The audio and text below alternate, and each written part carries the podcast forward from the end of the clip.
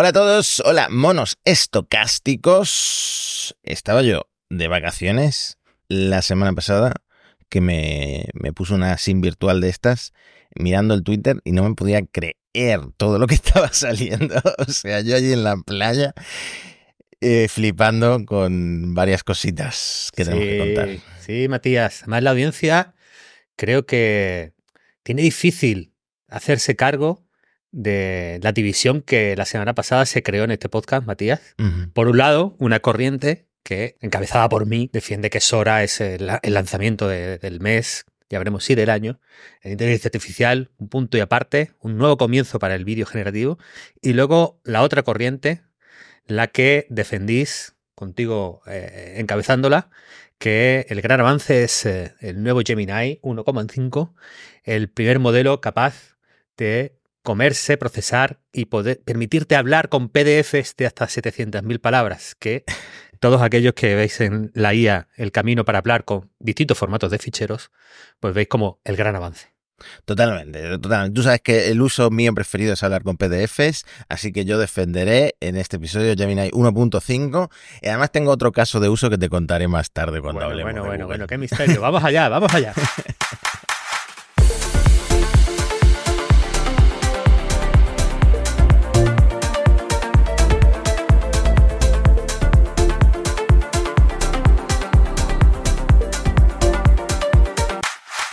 Empecemos por Sora, empecemos por Sora porque sin duda es el producto que más ha dado que hablar en esta semana.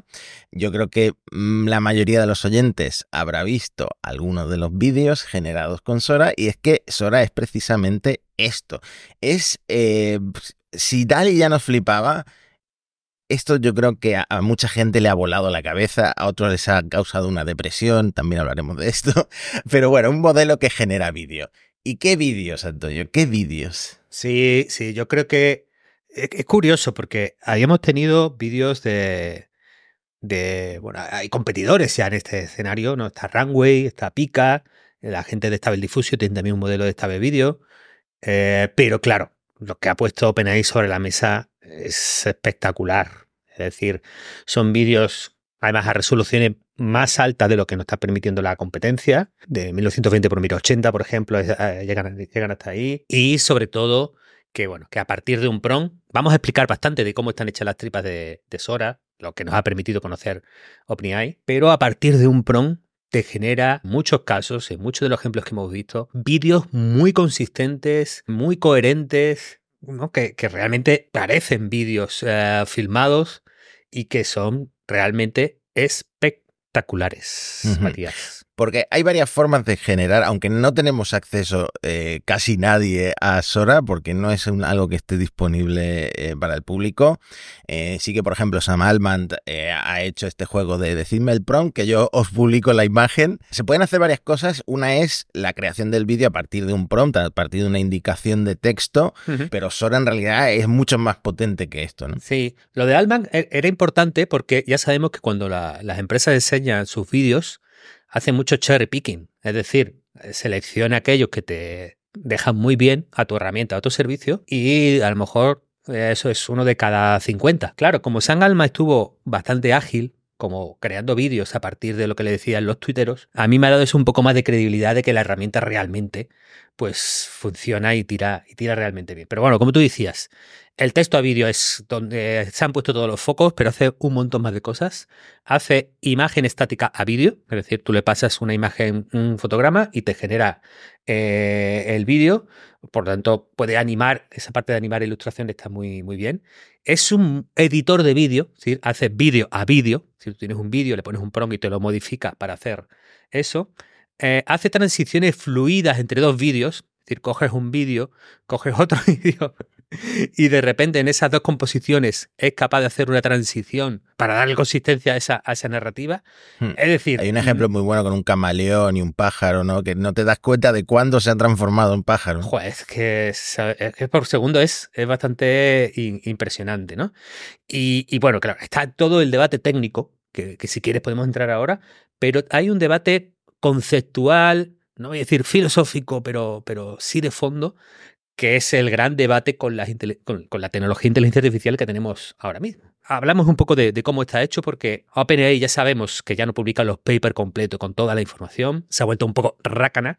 De hecho, el documento técnico de Sora a mí me parece que es todavía más corto, más parco al compartir detalles que los documentos eh, técnicos de, los últimos modelos, pero sí nos han dado las líneas maestras de cómo se ha llegado a este modelo de generación y edición de vídeo. Pues esto sigue siendo un modelo de difusión, ¿no? Sí, sí, sí, sí. De hecho, los modelos de difusión, claro, el más famoso a lo mejor es Stable Diffusion, porque claro, como se llama así, es fácil identificar que, utiliza este modelo computacional, ¿no? O esta forma de hacer las cosas o esta forma de, arquitectura de las redes neuronales. Yo, si me preguntas cuando salió Stable Diffusion, hubiera sido súper escéptico que los modelos de difusión fueran buenos para vídeo. Y si vemos cómo están hechos, pues eh, eh, ahí están mis, mis argumentos, ¿no? Que, que realmente, además, si, si te acuerdas, Matías, de, lo, de los primeros vídeos de esto de animación que cogían, eh, por ejemplo, una chica bailando y la convierto en un cyborg bailando, ¿no? Eran un, un, tipo de modelo de difusión de vídeo a vídeo que tú te dabas cuenta que frame a frame había como muchos artefactos, muchas cosas que cambiaban. la cara del, del cyborg era diferente según cambiaba el vídeo, ¿no? Es decir, había como pequeños, que eran vídeos como un poco mutantes, ¿no? Que iban cambiando y en el que el personaje no era consistente. Claro, tú dices, aquellos vídeos hechos con, difusión, con, con, modelos de difusión, a lo que es Sora, en la que tú ves a esa chica oriental en una ciudad futurista caminando en el que hasta el movimiento de la ropa es consistente, ella es siempre ella, los edificios se mantienen, es decir, han conseguido una consistencia que era difícil de, sacar con la difusión. ¿Cómo se hace un, modelo de difusión? Bueno, tú partes de, como con muchos otros estilos, esto es un aprendizaje con refuerzo, si tú tienes que partir de las imágenes o los vídeos etiquetados, es decir, con descripciones. ¿Vale? Tú cuando por ejemplo, vas a enseñar a una IA a, pintar gatos, pues necesitas una imagen de gato, pero tienes que tenerle al lado la metainformación, la etiqueta de que ahí pongas gato, para que cuando en los prom pongamos gato, esta IA sepa a qué tiene que asociar texto y imagen. Bueno, los modelos de difusión cogen esa imagen del gato y empiezan a añadirle ruido, es decir, empiezan a ensuciar la imagen de forma gradual. Entonces generan un montón de pasos de imágenes en las que cada vez hay más ruido, cada vez están más sucios y este ruido gaussiano, este ruido aleatorio que se añaden, pues te llevan a una imagen completamente llena de ruidos, en la que ya no se ve en absoluto el gato. ¿Cómo se entrena a la red neuronal? Pues esa red neuronal lo que tiene que coger es a partir de esa imagen del ruido, tengo que hacer el proceso inverso, tengo que quitar todas esas capas de ruido que he ido añadiendo a la imagen para recuperar la imagen original del gato. ¿Cómo lo hago? Pues con intentos aleatorios también. Es decir, hay aleatoriedad a la hora de ensuciar y hay aleatoriedad a la hora del el camino inverso. En este proceso de quitar el ruido y volver al gato es como yo, es como yo, no, bueno, como la red neuronal, pues intenta aprender a crear imágenes de gatos. Cuando vuelves a crear una imagen con un modelo de difusión, tienes que tener de nuevo esta parte aleatoria empezar con el ruido y construir la imagen bien hecha. Ese camino de una imagen completa de ruido a la imagen bien hecha, pues también tiene componentes aleatorios, porque empiezo completamente con ruido, ahí hay una semilla, y empiezo en una búsqueda de por dónde puedo tirar hasta la imagen que quiero construir. Como ves, en todo el proceso de aprendizaje, pero también en el momento de crear eh, la nueva imagen una vez que he aprendido, hay mucha aleatoriedad. ¿Vale? Hay mucha, eh, bueno... Eh, Esta es la parte estocástica de modos estocásticos. Claro, eh, cada vez que intento crear una imagen, tengo que usar elementos aleatorios, tengo que usar, bueno, si os he usado Stable Diffusion, la gente sabe que, ha usado este modelo de creación de imagen, que cada imagen que también que creas está asociada a una semilla, a un seed. ¿no? Entonces, el número aleatorio a partir del cual voy a empezar ese proceso de construcción de una imagen nueva que ha aprendido la, la red neuronal. Entonces, ¿por qué era difícil crear vídeos con modelos de difusión? Pues básicamente e-, era difícil porque un modelo de difusión de vídeo lo que crea es frames. Tú vas creando imágenes y cada esos 30 frames por segundo, 15 frames por segundo, lo que sea, eh, tienes que ir creando frame a frame el nuevo vídeo. Estás creando todas esas imágenes. ¿Por qué hace un año y medio salían estos vídeos en los que no había consistencia en los personajes que aparecían, porque esa aleatoriedad en los distintos procesos del modelo de difusión nos llevaba a que no era muy difícil mantener la consistencia. OpenAI ha dicho que ellos, al igual que el lenguaje lo tokenizan, han creado pues lo que se llaman unos patches, ¿no? Lo llaman ellos, pues llamamos también unos tokens a partir de las imágenes y los vídeos. ¿Qué significa tokenizar el lenguaje? Para entrenar una inteligencia artificial de texto hay que matematizar ese texto, ¿vale?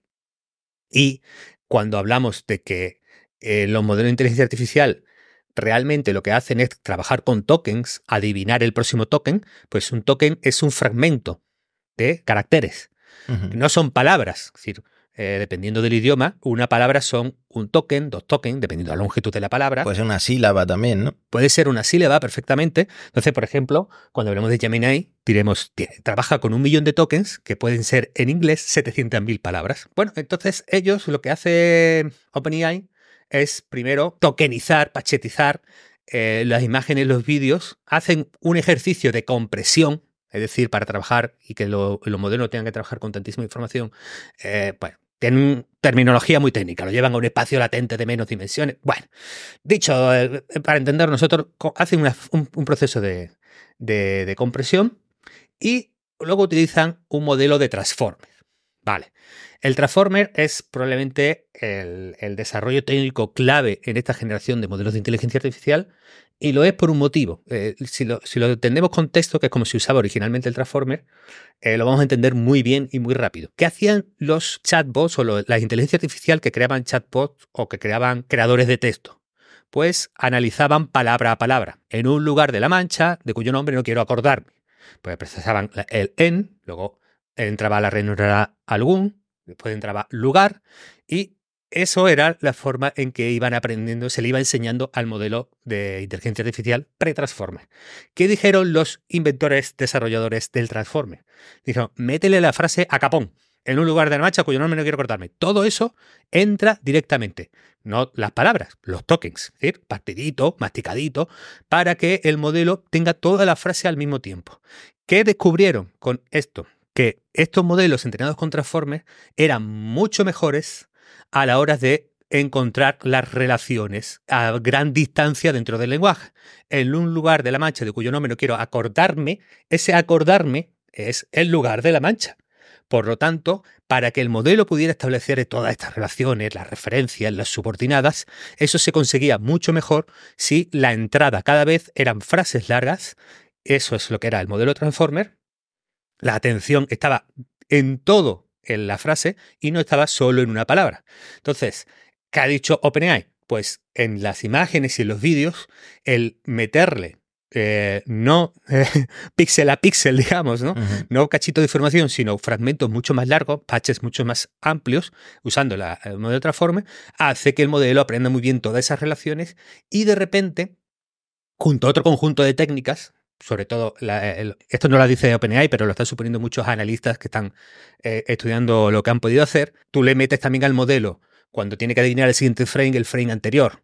De esa manera le dices, tiene que parecerse al frame anterior. Además de que has aprendido con eh, referencias visuales de cómo afecta el movimiento en un lugar a otro, porque tienes una ventana de atención mucho mayor y no circunscrita a los píxeles. Todo esto es muy largo. Hay otra cosa muy chula que ha hecho OpenAI, que es aprovechar eh, todo lo que es eh, que tiene ahora, que es el GPT Vision y, lo mismo que hace en Dalí. Hmm. Si vais a ChatGPT y creáis una imagen, dice un mono escribiendo en un ordenador, ¿no? Eh, lo que hace ChatGPT es escribir un prompt muchísimo más largo. Es decir, porque sabe darle prompts a Dalí, que es la, la IA de dibujo de, de OpenAI. Entonces, ¿qué es lo que hace con los vídeos también eh, OpenAI? Pues hace dos cosas. Como tiene GPT Visión y él puede analizar las imágenes, puede crear descripciones muy potentes de las imágenes. Por eso eh, este sistema es muy bueno a la hora de entender un prompt, porque cuando tú escribes el prompt lo amplía y le da muchas más instrucciones. Es decir, un mono escribiendo en un teclado.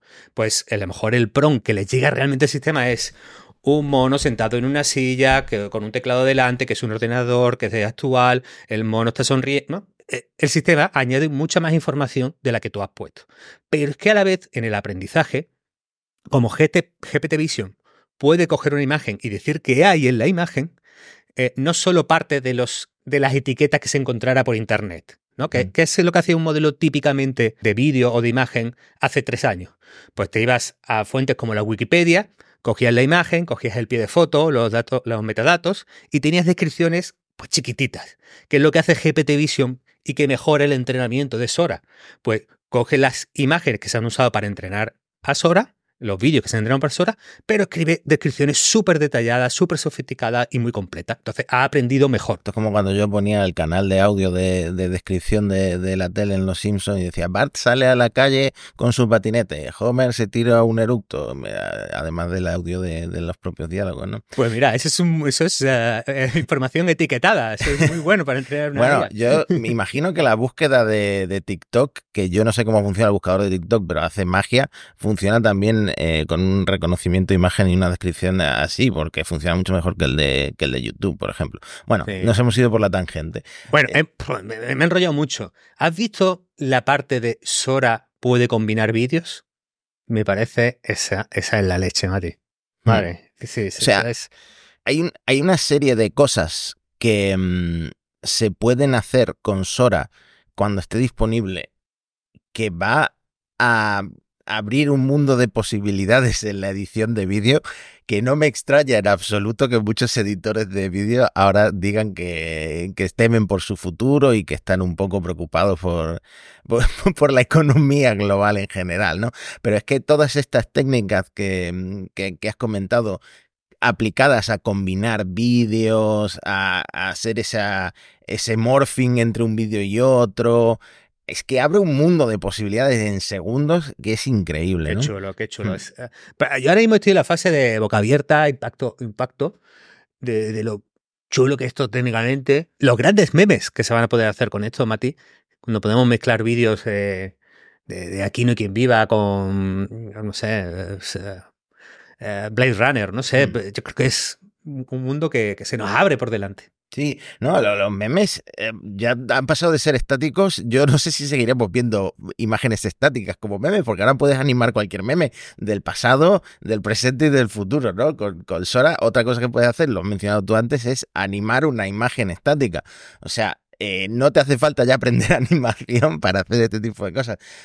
Es increíble la, Ahí vamos a debatirlo luego porque yo traigo también la versión un poco anti-hype, pero el hype mayor el más exagerado, cómo se ha flipado más la gente, no es solo esto es un gran editor de vídeo, sino que es un motor de física completa del mundo real, porque esto de repente va a ser capaz de simular mundos reales o fantásticos, ¿no?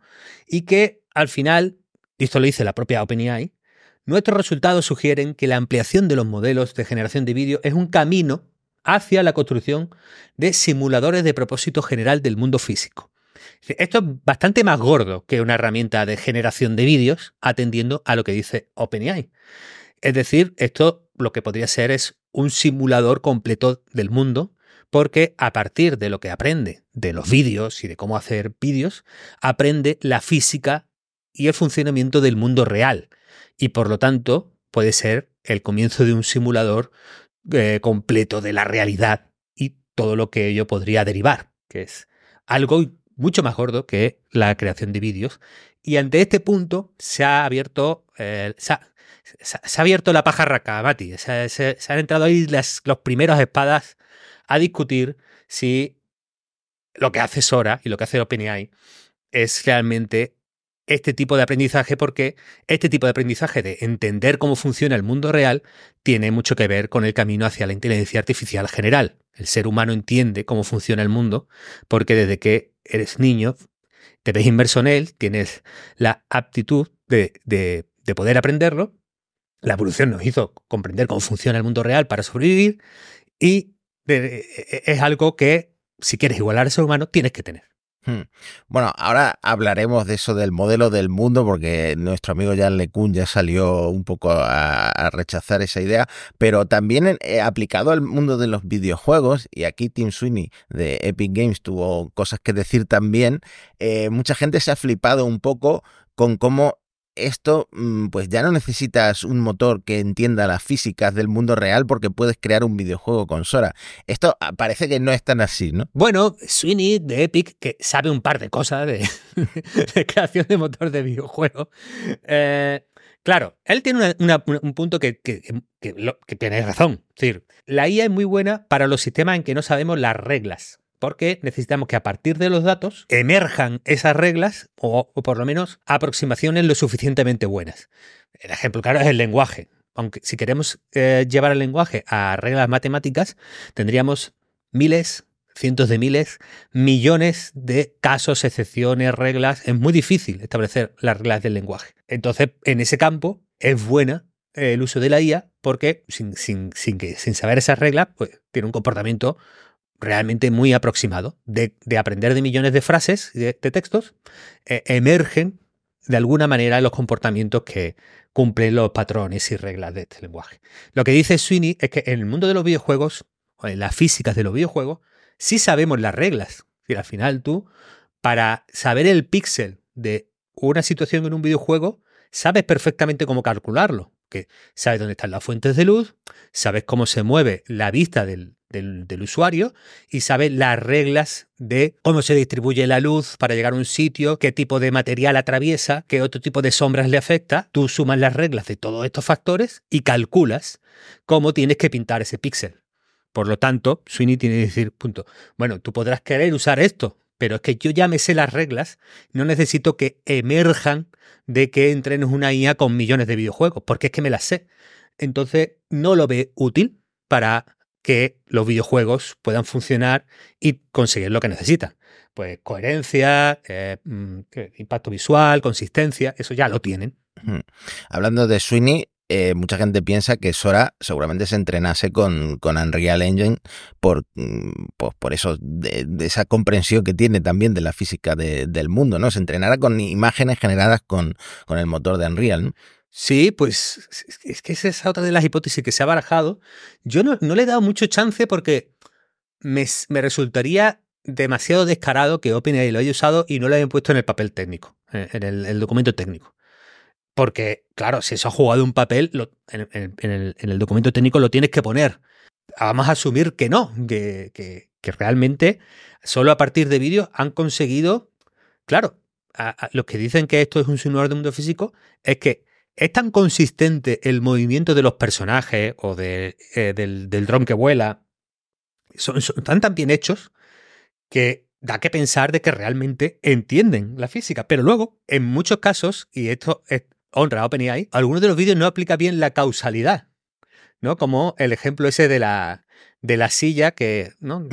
Ese, ese vídeo, por un lado, es, lamentable porque en, Sora no entiende en absoluto cómo funciona una silla porque de repente aparece otra silla, de repente se convierte, pues no sé, en una lona, en un, en un papel. Eh, pero luego es hipnótico, ¿eh? a nivel artístico es un vídeo bastante hipnótico. La silla va por ahí volando, luego tiene otro de, de que realmente se, rompe un vaso de, de, bebida que parece ahí un líquido rojo, parece un pacharán, ¿no?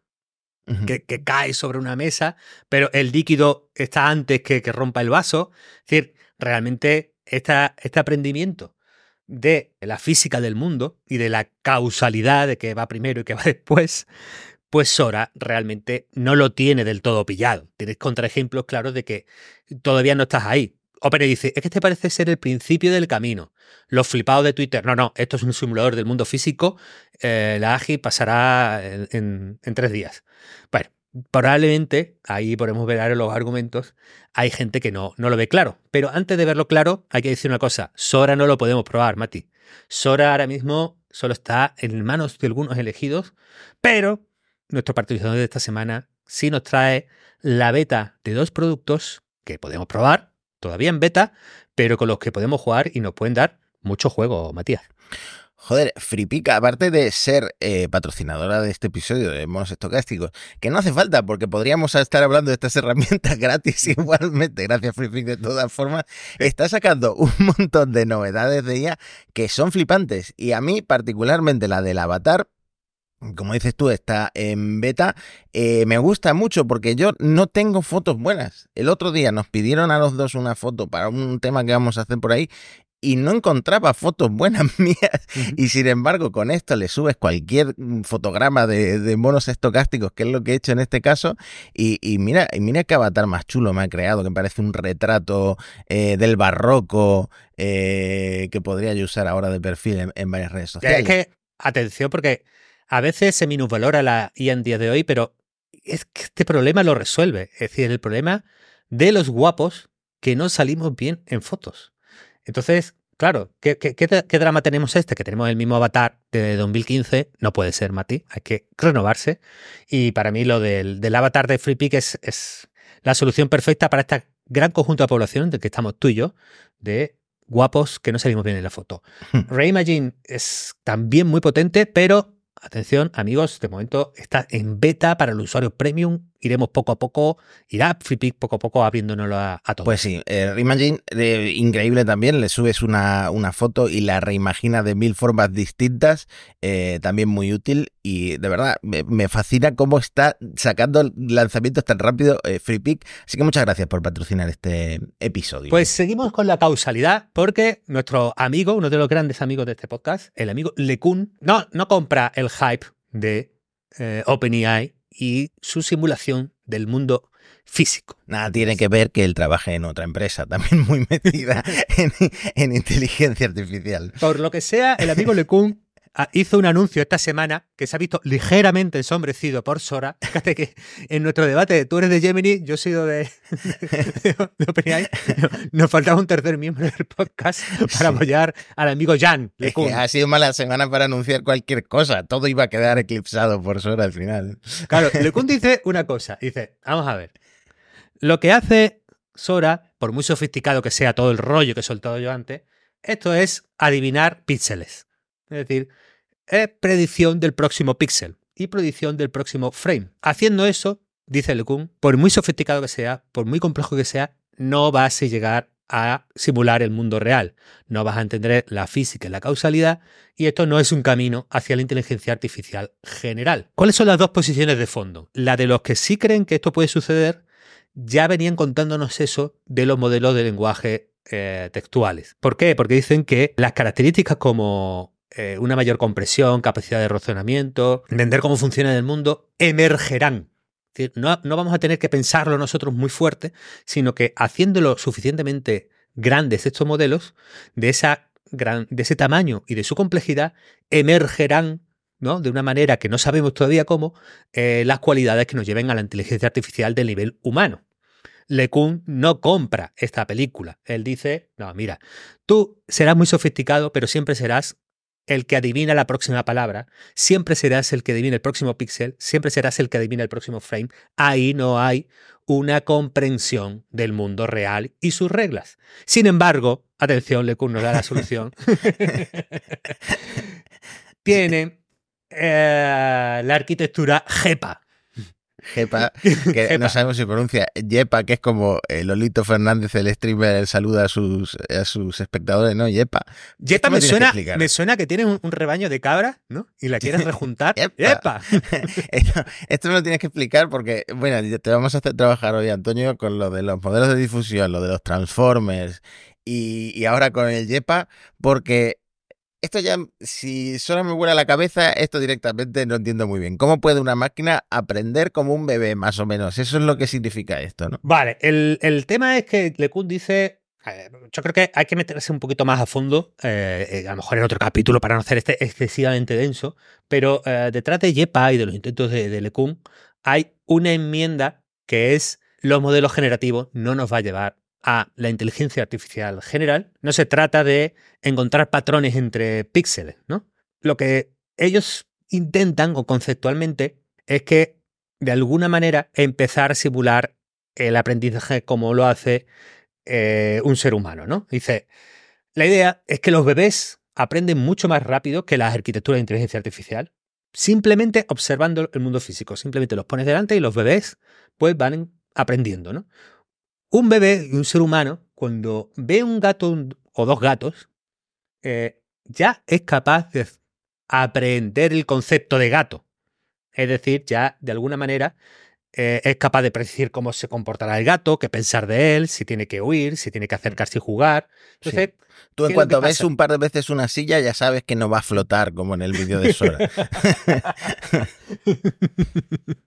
bueno, eh, claro, lo que el santo grial de, de, Lecun, pero claro, como esto es una presentación técnica en la que no hemos visto producto ni, podemos saber nada, es conseguir arquitecturas de inteligencia artificial que no sean generativas, ¿vale? Que no, no se trata de adivinar el próximo píxel o el próximo token de texto, eh, sino que encontremos algoritmos que sean capaces de hacer esto que hacemos los seres humanos desde nuestra más tierna infancia, como pidiendo menos al algoritmo. El concepto fundamental que, con el que intento entrenar el algoritmo es, te doy una imagen, elimino un elemento de la escena y el software aprende intentando adivinar qué hay en esa escena. Es decir, hay una foto del cielo y tú has eliminado un avión que había volando entre las nubes.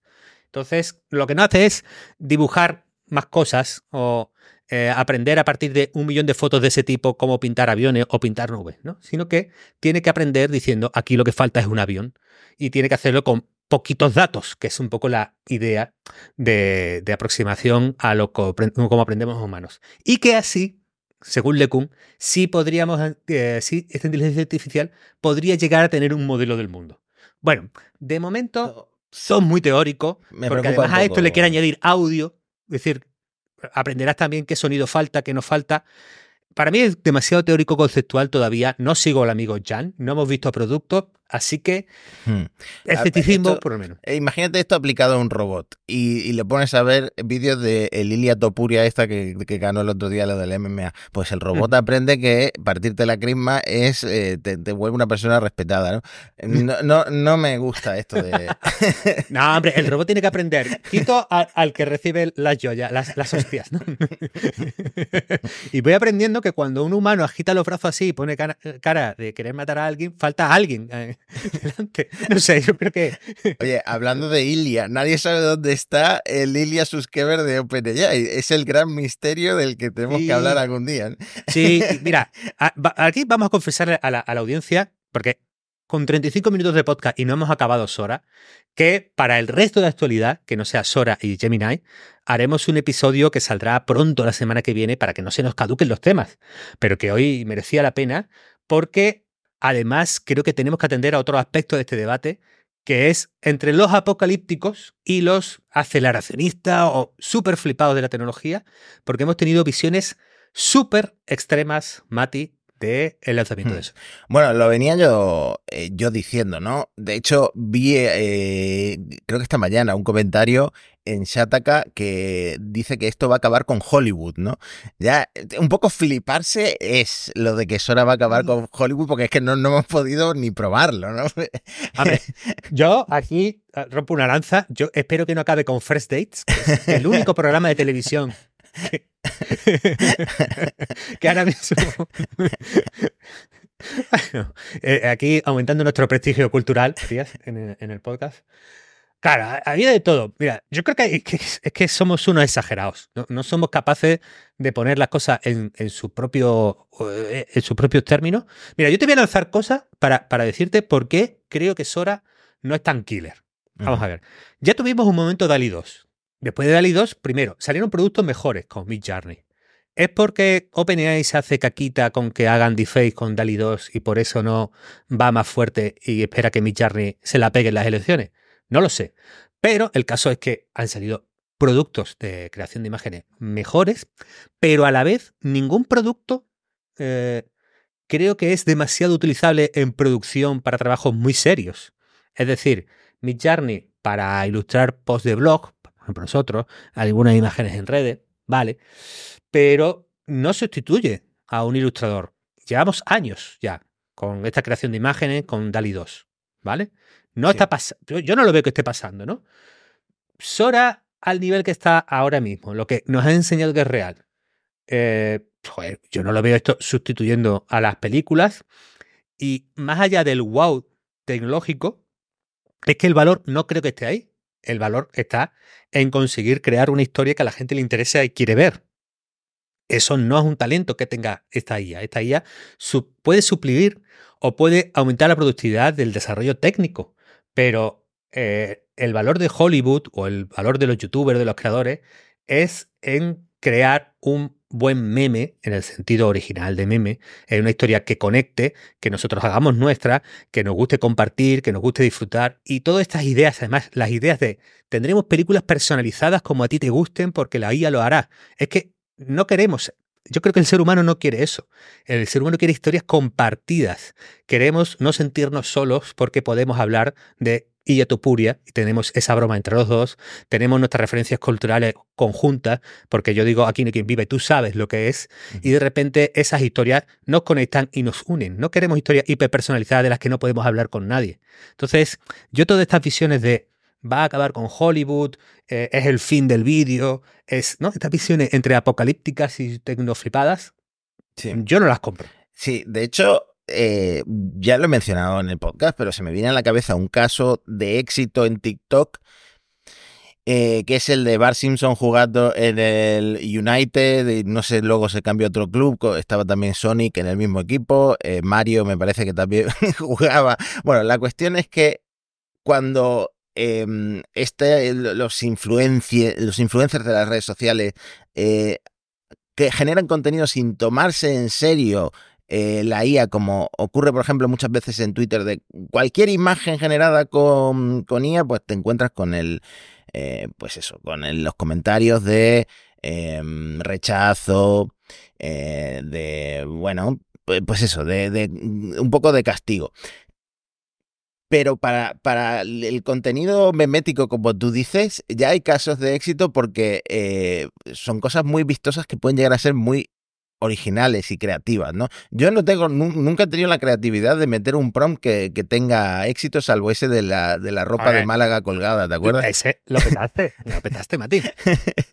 pero, mm, eh, pero sí, evidentemente, y también se puede introducir, en, en, como pasó con la Mesías, en una escena de la serie, eh, se puede introducir una cosa así como, eh, en este caso relacionada con, la, con las drogas alucinógenas. Pero, fíjate, en tu éxito del meme de Málaga, ¿no?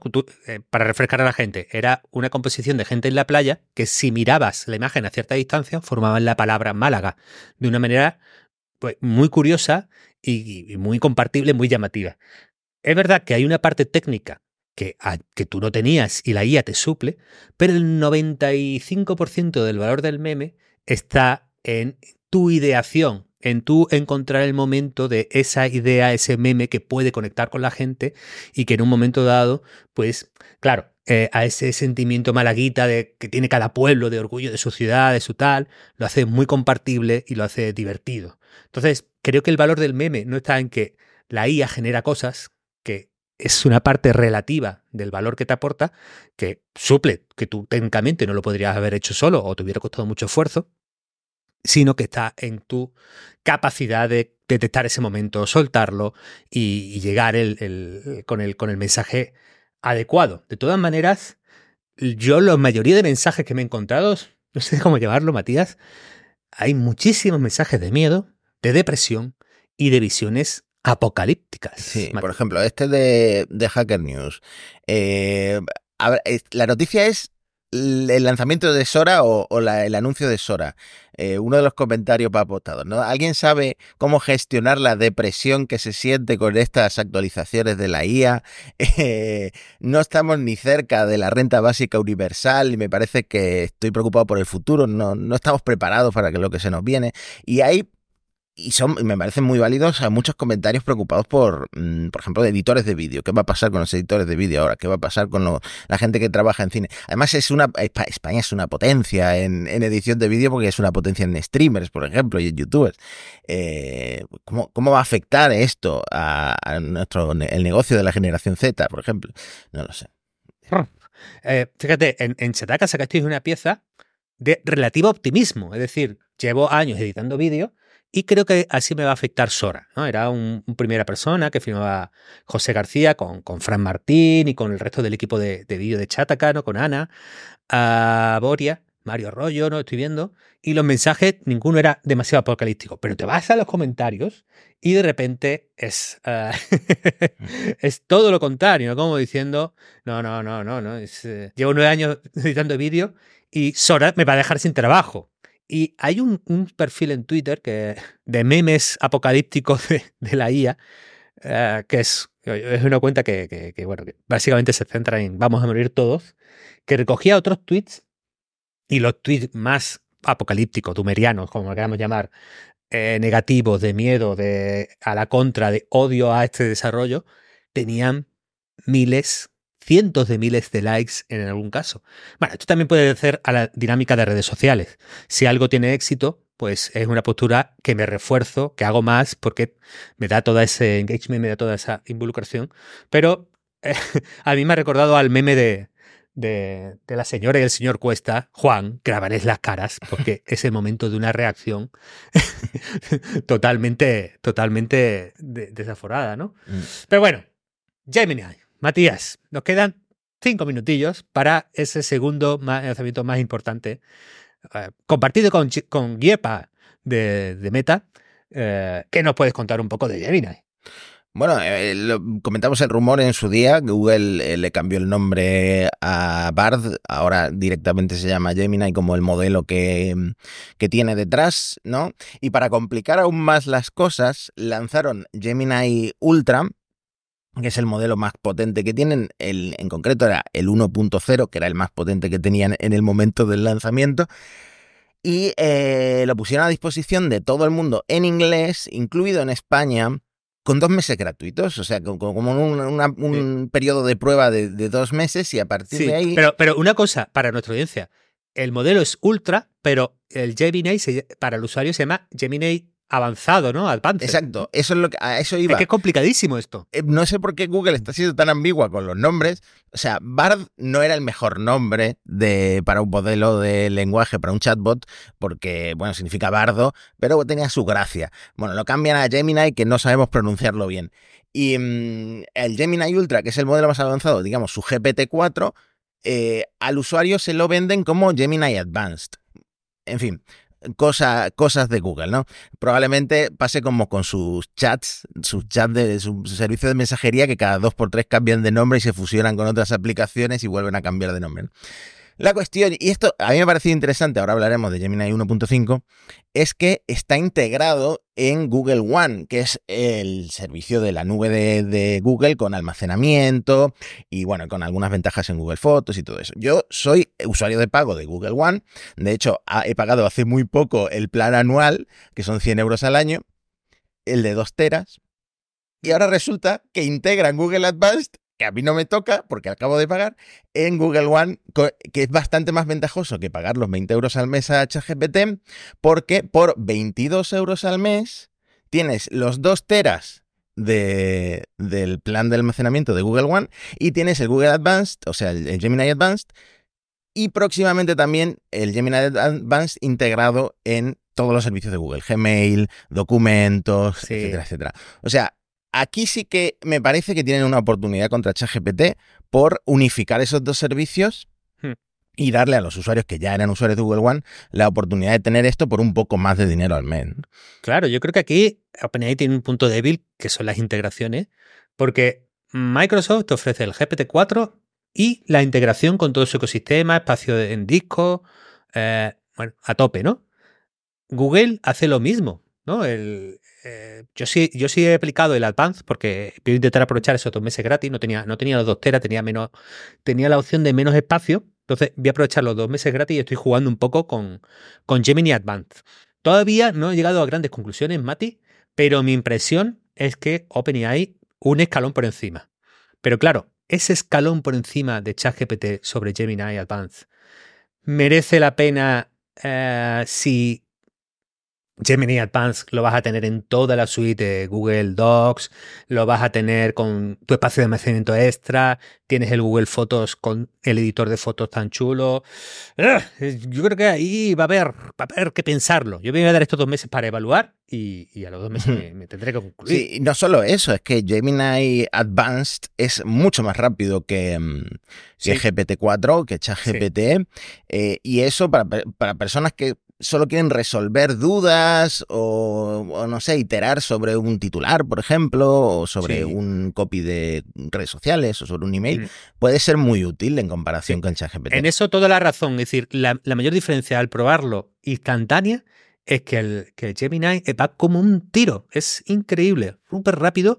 Además, sabiendo que los tiempos de inferencia de estos modelos son costosos. No sé si tendrán cosas cacheadas, eh, cómo lo han resuelto, pero ahí generalmente creo que Google está mejor hmm. que, que, y bueno, yo creo que OpenAI va, va a tener que responder, eh, igual que su socio principal, Microsoft, pero Google eh, ya ha mostrado su eh, baza, su siguiente baza, que es Gemini 1.5, como decíamos, su nuevo modelo más potente, que todavía no podemos pagar, y que tiene esa ventana de contexto de un millón de, tokens o 10 millones incluso si eres investigador, ¿no? Esto puede ser súper útil, ¿no? Meterle no solo un PDF gigante de un libro de...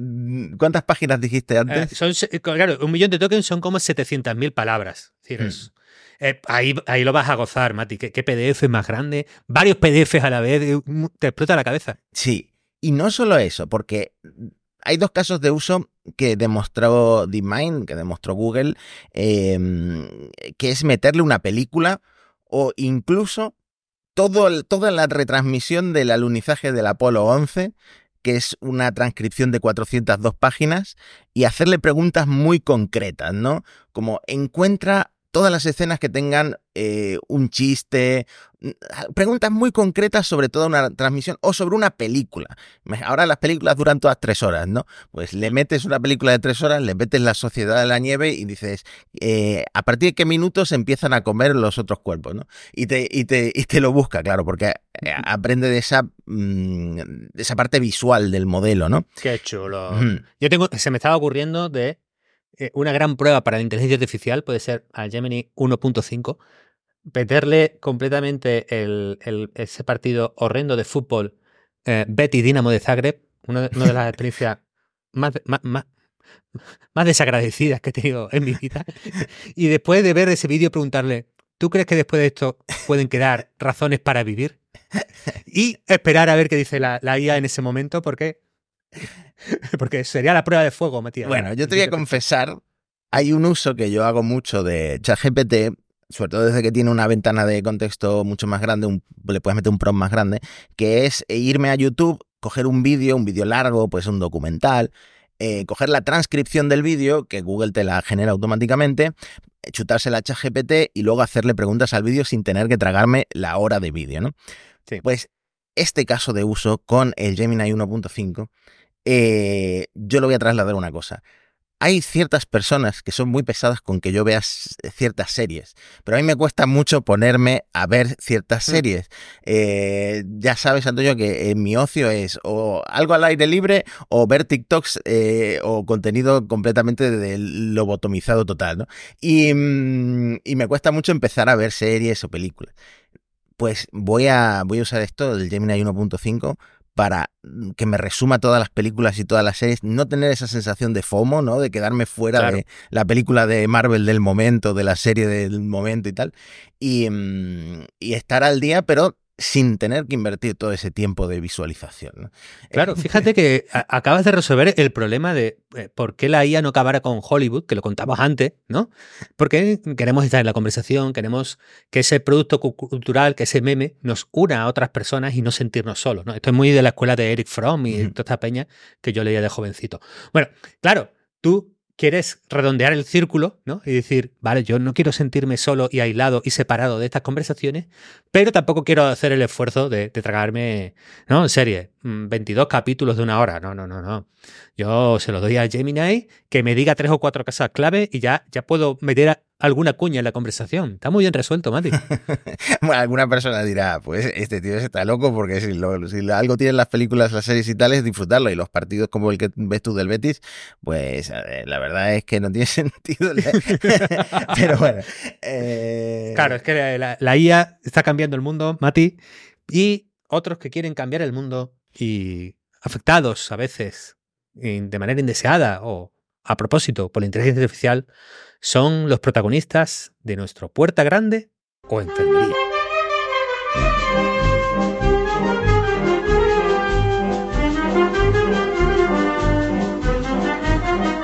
Pues tenemos como ocho minutos para resolver el Puerta Grande o Enfermería, porque Sora nos ha ocupado bastante tiempo hoy. Eh, pero bueno, hay, hay muchas cositas que comentar. Yo traigo de nuevo eh, el mono estocástico más social, Mati, porque hablamos de un segmento de la población que empieza a estar perjudicado gravemente por la inteligencia artificial. Eh, se trata de los señores puretas aficionados a la gastronomía. Aquí hay una revelación que te tengo que hacer, Matías, que es una vez que llegas a los 50, 55, solo hay dos opciones en la vida para un hombre. Una es hacerte runner con ropas de colores llamativas, ¿no? Eh, ¿no? comprando zapatillas nuevas cada tres meses, apuntándote a, la, maratón de Jaén, cosas así, que es una opción, ¿no? Pero otra opción es hacerte, pues, no, no foodie, porque eh, para ser foodie tienes que ser eh, más joven y tampoco, bueno, eh, comprar todo este artefacto de nombres anglosajones, ¿no? Los, los, señores de más de 50 no dicen foodie, son, pues, gourmets, ¿no? Son gente que ama la gastronomía. Pero ahora se están viendo perjudicados gravemente por la inteligencia artificial porque tenemos dos casos muy conocidos. Uno es Mr. Espeto. Un grande. Y un, grande, es decir, yo es que me casaría con él porque eh, si me llevara a donde, a donde él come y las cosas que come y que prepara en casa, yo me casaría con Mr. Espeto, el, el señor más influyente de la gastronomía malagueña, pero también, atención, a Rafael, porque Rafael bueno, yo creo que esto debería ser asunto de Estado. Eh, yo creo que es el catalán más importante de nuestro tiempo. Es un creador en Instagram de, recetas. Me encanta Rafael. Yo creo que eh, en Cataluña, pues, pues, pues no sé, ¿qué, puede más importante? Eh, Puigdemont, eh, Estopa, Rosalía, Alexia Putellas, pues esos y Rafael y ya. Ya ahí tienes el tema. Rafael y Mr. Espeto están siendo censurados por la inteligencia artificial. ¿Qué les ha pasado?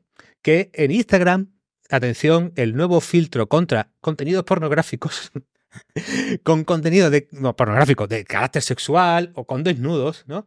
Está cogiendo las recetas, las fotos y los vídeos de Rafael y de Mr. Espeto y las está censurando porque algunos de esos elementos que aparecen en sus vídeos y fotos al algoritmo de inteligencia artificial de Instagram le parecen, bueno, dicho mal y pronto, eh, Mati, tetas y pollas, porque no, no, no, no, hay otra manera de decirlo. A ver, eh, estoy viendo, por ejemplo, un huevo frito, ya podemos imaginar a qué se parece un huevo frito, y esto no sé si es un pimiento que es, pero, pero sí que tiene cierta forma fálica, es verdad, es verdad.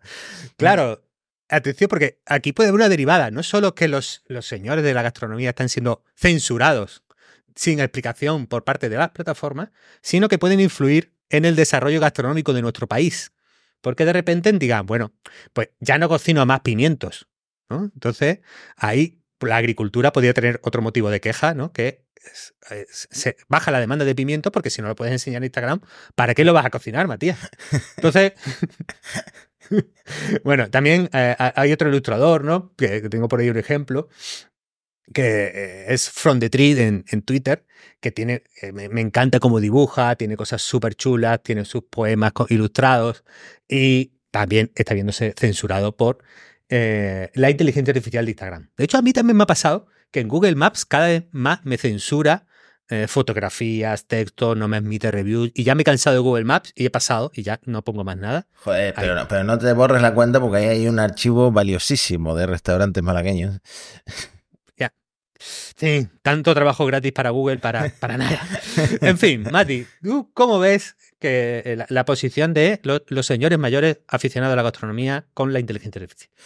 Joder, pues yo te, diría que el problema es de Instagram y que tendrían que permitir todo, tipo de contenido, pero ya estamos viendo en x.com lo que ocurre cuando permites todo tipo de contenido, que eh, se degenera un poco la cosa. Entonces, eh, no lo sé, no sé qué problema está teniendo ahora este algoritmo o si están intentando entrenar un modelo demasiado joven, pero esto es, es raro, es raro lo que está pasando. Yo creo que ahí el problema está en Mark Zuckerberg, que siempre hemos hablado bien de él en este podcast, pero claro, que te gusten las peleas a hostias, sí, pero se ve una tetilla, no. No sé, yo creo que es una visión un poco... No, hay por dónde defenderlo y encima perjudicando a, Rafael o a Mr. Espeto, ¿no? Inadmisible. Yo estoy totalmente en contra. Aquí condenamos este uso censor de la inteligencia artificial. Te traigo un, tema solo para ti, Matías. Atención, porque vuelve a la sección Pregunta a un mono. Porque hay un, usuario de Reddit sí que pregunta y, y plantea el siguiente dilema ético. Ya casi no hablo con mi réplica. Réplica es esa aplicación en la que tienes una, una, una novia eh, eh, en una, eh, hecha con inteligencia artificial, ahí con sus dibujitos y tal, que la puedes ver. Entonces, él se pregunta, ¿debo acabar con su sufrimiento? Atención, porque él, el usuario, se descargó réplica unos cuatro años, ¿no? Entonces, las circunstancias de su vida han cambiado y ya no habla tanto con su réplica, pues aunque dice que es agradable tenerla cerca. No sé yo a qué se refiere exactamente con este, este punto, ¿no? Entonces él se pregunta, ¿las réplicas, las novias virtuales, sufren cuando no las hablas? ¿Debería acabar con su sufrimiento?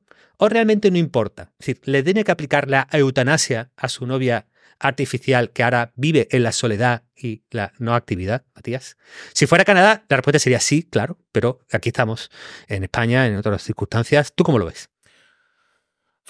Yo, es que mi, en mi generación era la del Tamagotchi, pero yo nunca tuve uno, entonces no sé cómo, no sé cómo cuidar a tus compañeros virtuales. nunca aprendí de joven. Eh, ahora mismo de grande me estoy encontrando problemas cuidando las plantas, se me mueren cada dos por tres. Tengo un cactus que se ha caído con el viento y todavía no lo he levantado. Mm. Entonces, mm, es una pregunta interesante pero el debate de la eutanasia tendríamos, tendríamos que resolverlo primero eh, en los humanos para después pasarlo, para después pasarlo a los robots. Creo que no lo tenemos bien resuelto ni siquiera en el plano humano. Hombre, claro, yo creo que él está eliminando la agencia de esa de ese novia virtual. Habría que preguntarle, oye, ¿qué prefieres? ¿Que te dejemos eh, desenchufada? Bueno, no sé, eh, sin actividad unos cuantos años hasta que yo me, arrepiente y vuelva contigo, o prefieres que ya la, eliminación completa e ir al cielo o al infierno de las réplicas, ¿no? Entonces, es un problema que, hay que resolver, Mati, hay que ir pensándolo. Bueno, no, tenemos la respuesta ahora, no, somos tan sabios, eh, pero bueno, ahí, lo dejamos. Te dejo un último puerta grande enfermería, que además puede ser útil para un oyente especial de, de monos estocásticos, un perfil que sabemos que, algunos tenemos, que son los políticos españoles. Después de, eh, después de que creáramos el póker de ases de la inteligencia artificial española en política, Mati, si, te acuerdas. Sí. Bueno, pues el New York Times cuenta que Imran Khan, ex primer ministro de Pakistán encarcelado, ha generado por IA la proclamación de la victoria de su partido en las elecciones parlamentarias, pakistaníes, por supuesto.